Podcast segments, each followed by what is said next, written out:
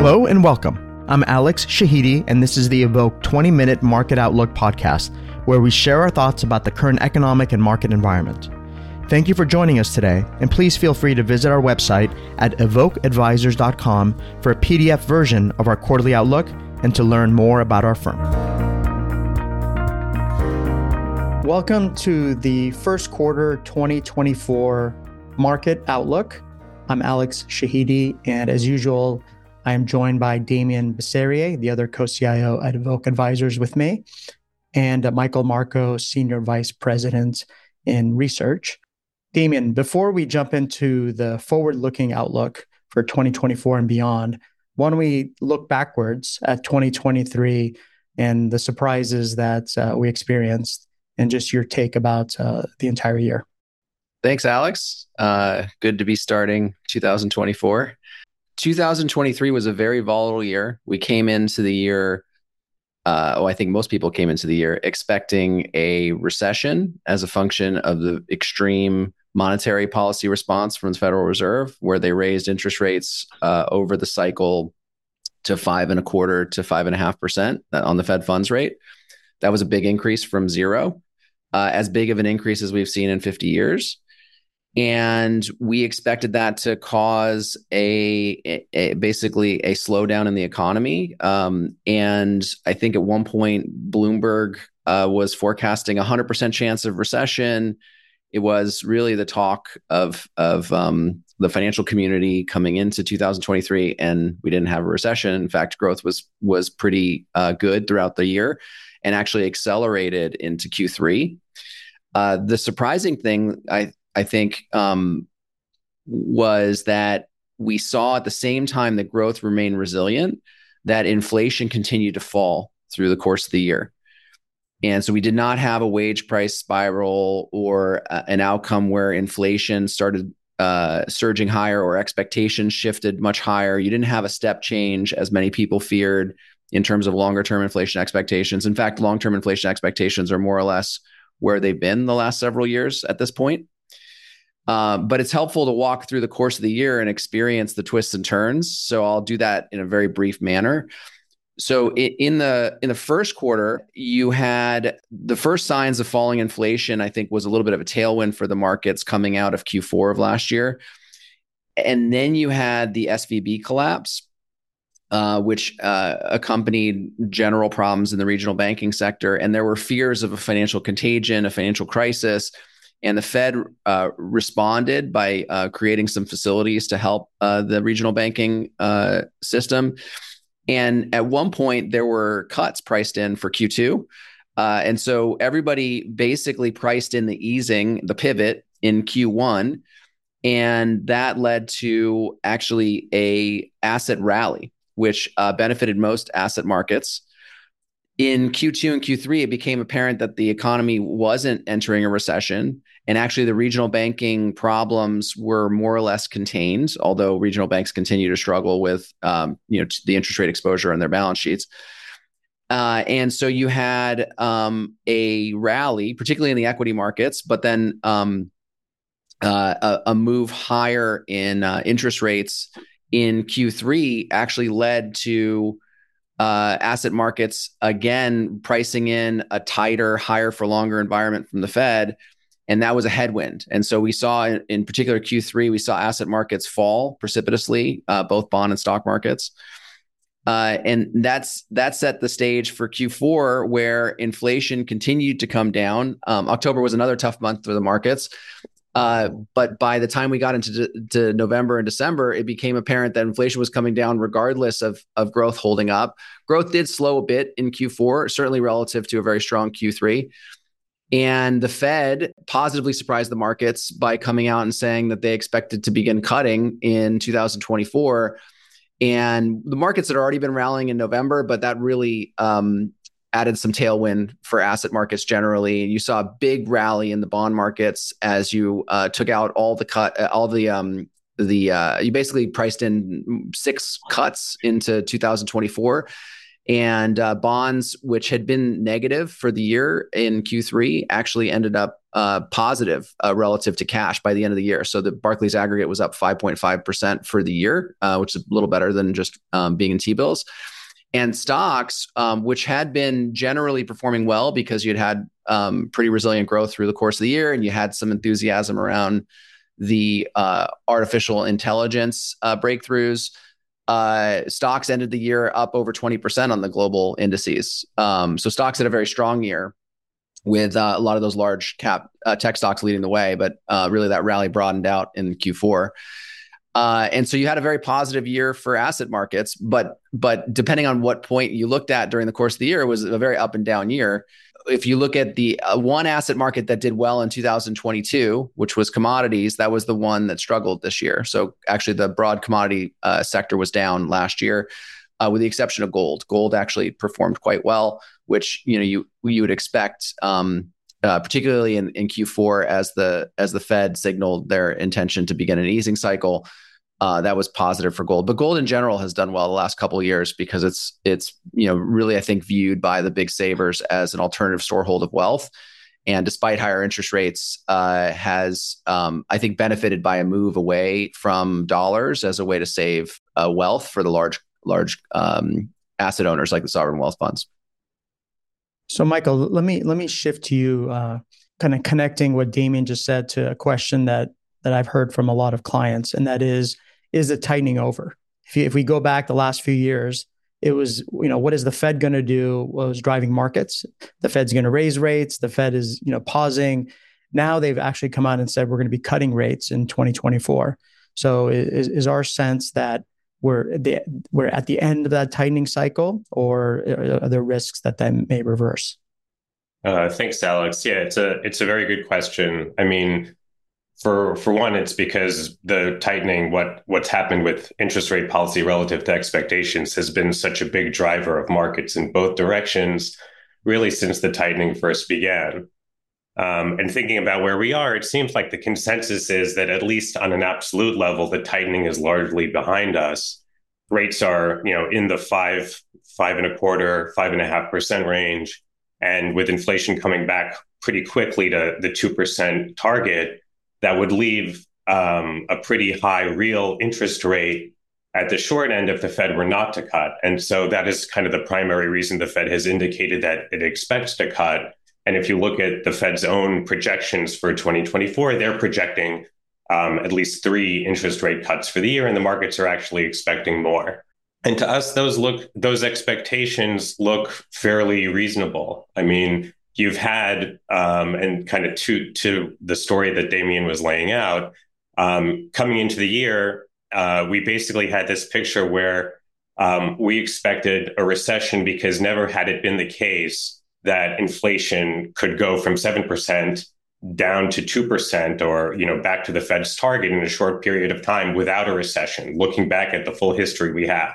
And so everyone anticipated a recession. In fact, the Fed seemed to almost be saying that it would have to engineer a recession by getting the unemployment rate up enough to avoid the wage pressures that could continue to uh, drive inflation higher and you know potentially risk having inflation become unanchored given that picture and the Fed's determination to get inflation back to target no matter what, and this belief that it needed to get unemployment higher to do that, everybody was convinced pretty much that you know a recession lay ahead for us.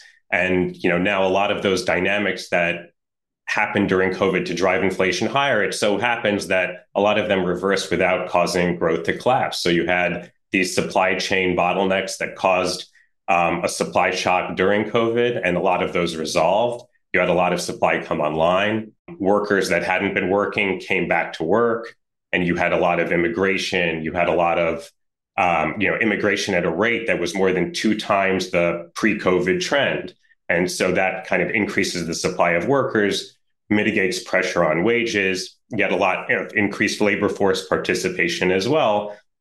At the same time as you had, you know, some of the impulses from the government in terms of printing checks um, pulling back. And so that I think led a lot of the inflation dynamics to reverse. And inflation came down basically as quickly as it went up. without bringing the economy to heel. Um, and that was kind of the, the big surprise. And so, you know, looking ahead and just to your question about, you know, are we done with rate hikes? Well, you know, it seems we are, but it's always a question of how are growth and inflation going to unfold relative to expectations? If inflation kind of stays on track to where it seems to be right now, which is kind of pretty quickly approaching and staying at uh, the Fed's 2% target, we would expect you know the fed and the fed has announced basically that it would plan to cut interest rates ahead of a possible tightening because it doesn't want there to be an involuntary like an indirect tightening leaving rates where they are as inflation comes down so causing real uh, borrowing costs to rise. At the same time you know you still have a lot of pent up inflation risks on the table. There's geopolitical risk that kind of receded to the background last year after the you know Ukraine war didn't expand um, more than was feared, and oil prices kind of retraced. Now you have tensions in the Middle East, uh, potentially the risk of a wider conflagration there, driving oil prices higher, causing a lot of at this point a lot of ships are having to be diverted away from their normal routes through the Red Sea, given the um, escalation by the Houthis who are fi- firing missiles at and attacking the, those shipping routes.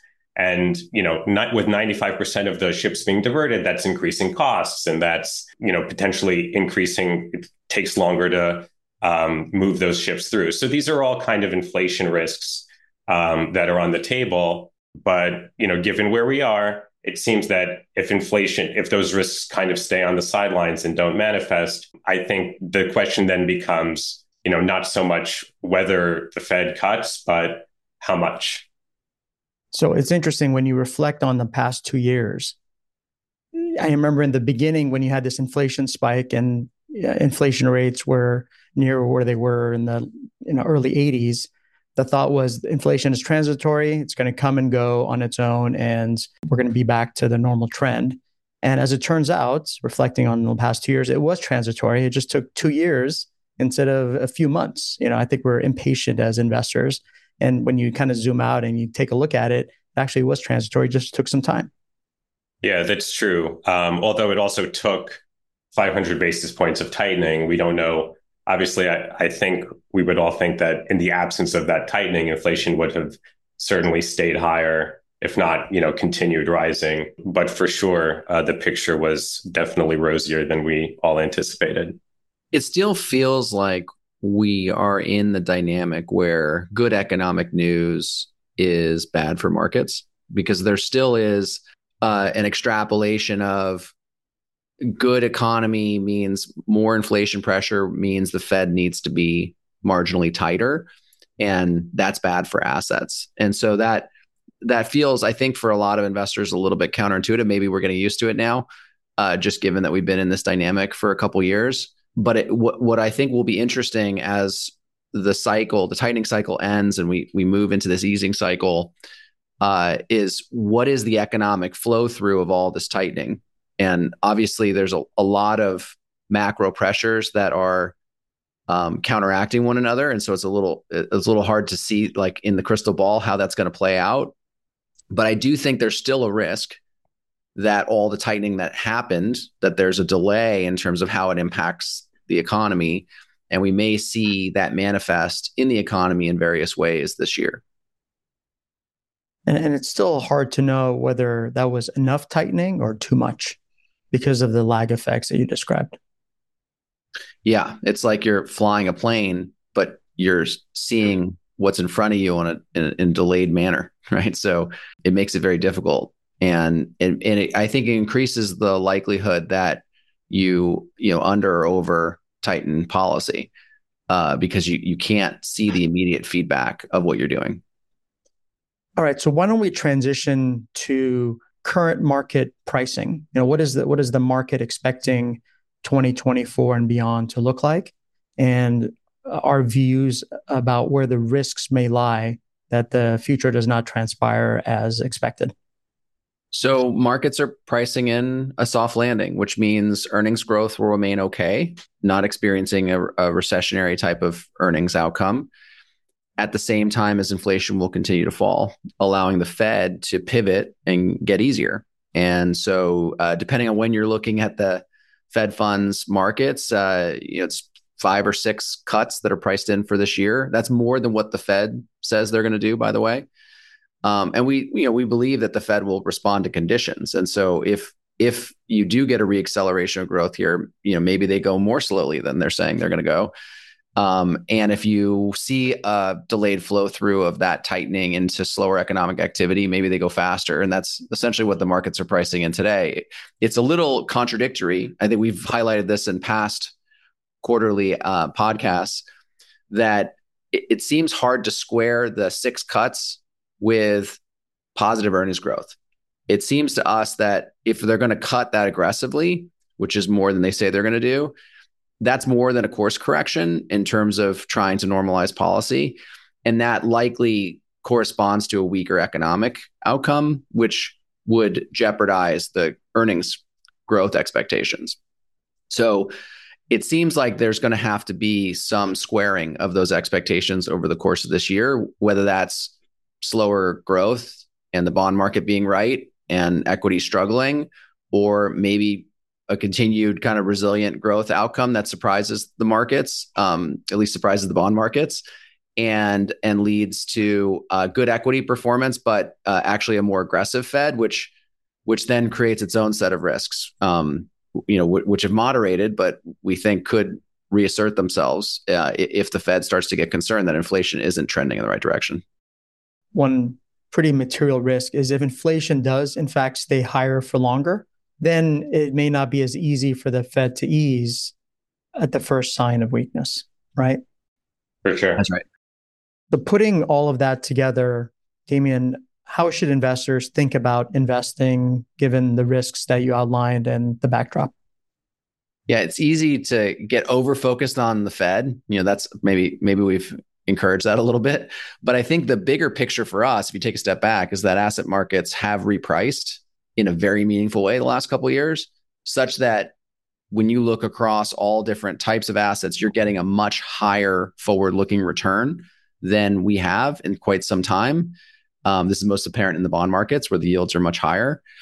And so that allows you to, without sacrificing a lot of return, get good diversification across these various markets. And I would augment your lens to the degree you can, go beyond just public markets, but even to some private markets and alternatives and really try to incorporate as many of these different return streams into your portfolios as you can. That, in our view, is the way to generate an attractive return, but to do so with an, a tolerable level of risk. Understanding that you know, these things are very hard to predict. You have a lot of dynamics here that um, really haven't been apparent in the last 20, 30 years of investing. And it's hard to know how these things ultimately net out. And so we would emphasize diversification. And today, that there's not a lot of cost to doing that. You know, you can buy things like uh, bonds, uh, which historically, um, you know, or at least last 10, 20 years, haven't given you much in the way of, of yield. They're giving you yield today. And that allows you to diversify to some of these um, outcomes that Michael talked about, like a weaker growth outcome you know you can incorporate inflation hedges into your portfolios. You know they've gotten a lot cheaper actually over the past year for instance um, in the commodity sector or even tips today are offering still very attractive real yields close to 2% um, and so they give you 2% plus inflation. So there are a, lot of ways to diversify effectively today without giving up return. And, and we think that's actually a quite attractive investment environment even though it's a head scratching macro environment. Yeah and i guess the way to think about when you have different assets pricing and different outcomes that if you invest across a lot of them rather than just concentrating in one or two, you're more likely to not be wrong, right? As opposed to trying to guess what the future holds, betting, betting on that and missing it entirely. Well, Damien, Michael, uh, as always, I appreciate your insights. Thank you for for joining me and look forward to talking again next quarter. Thanks, Alex. Thanks, Alex. Thank you for listening to the Evoke 20 Minute Market Outlook podcast produced by Evoke Advisors. If you have questions, feel free to email us at info at evokeadvisors.com. And if you enjoy the discussion, please subscribe to this podcast to ensure you don't miss future episodes. And don't forget to forward today's conversation to others you think would also enjoy listening. This quarterly podcast is provided for informational purposes only and should not be relied upon as legal, business, investment, or tax advice. All opinions expressed by podcast participants are solely their own opinions and do not necessarily reflect the opinions of Evoke Advisors, their affiliates, or companies featured. Due to industry regulations, participants on this podcast are instructed not to make specific trade recommendations nor reference past or potential profits. And listeners are reminded that securities trading, commodity trading, and alternative investments are complex and carry a risk of substantial losses. As such, they are not suitable for all investors.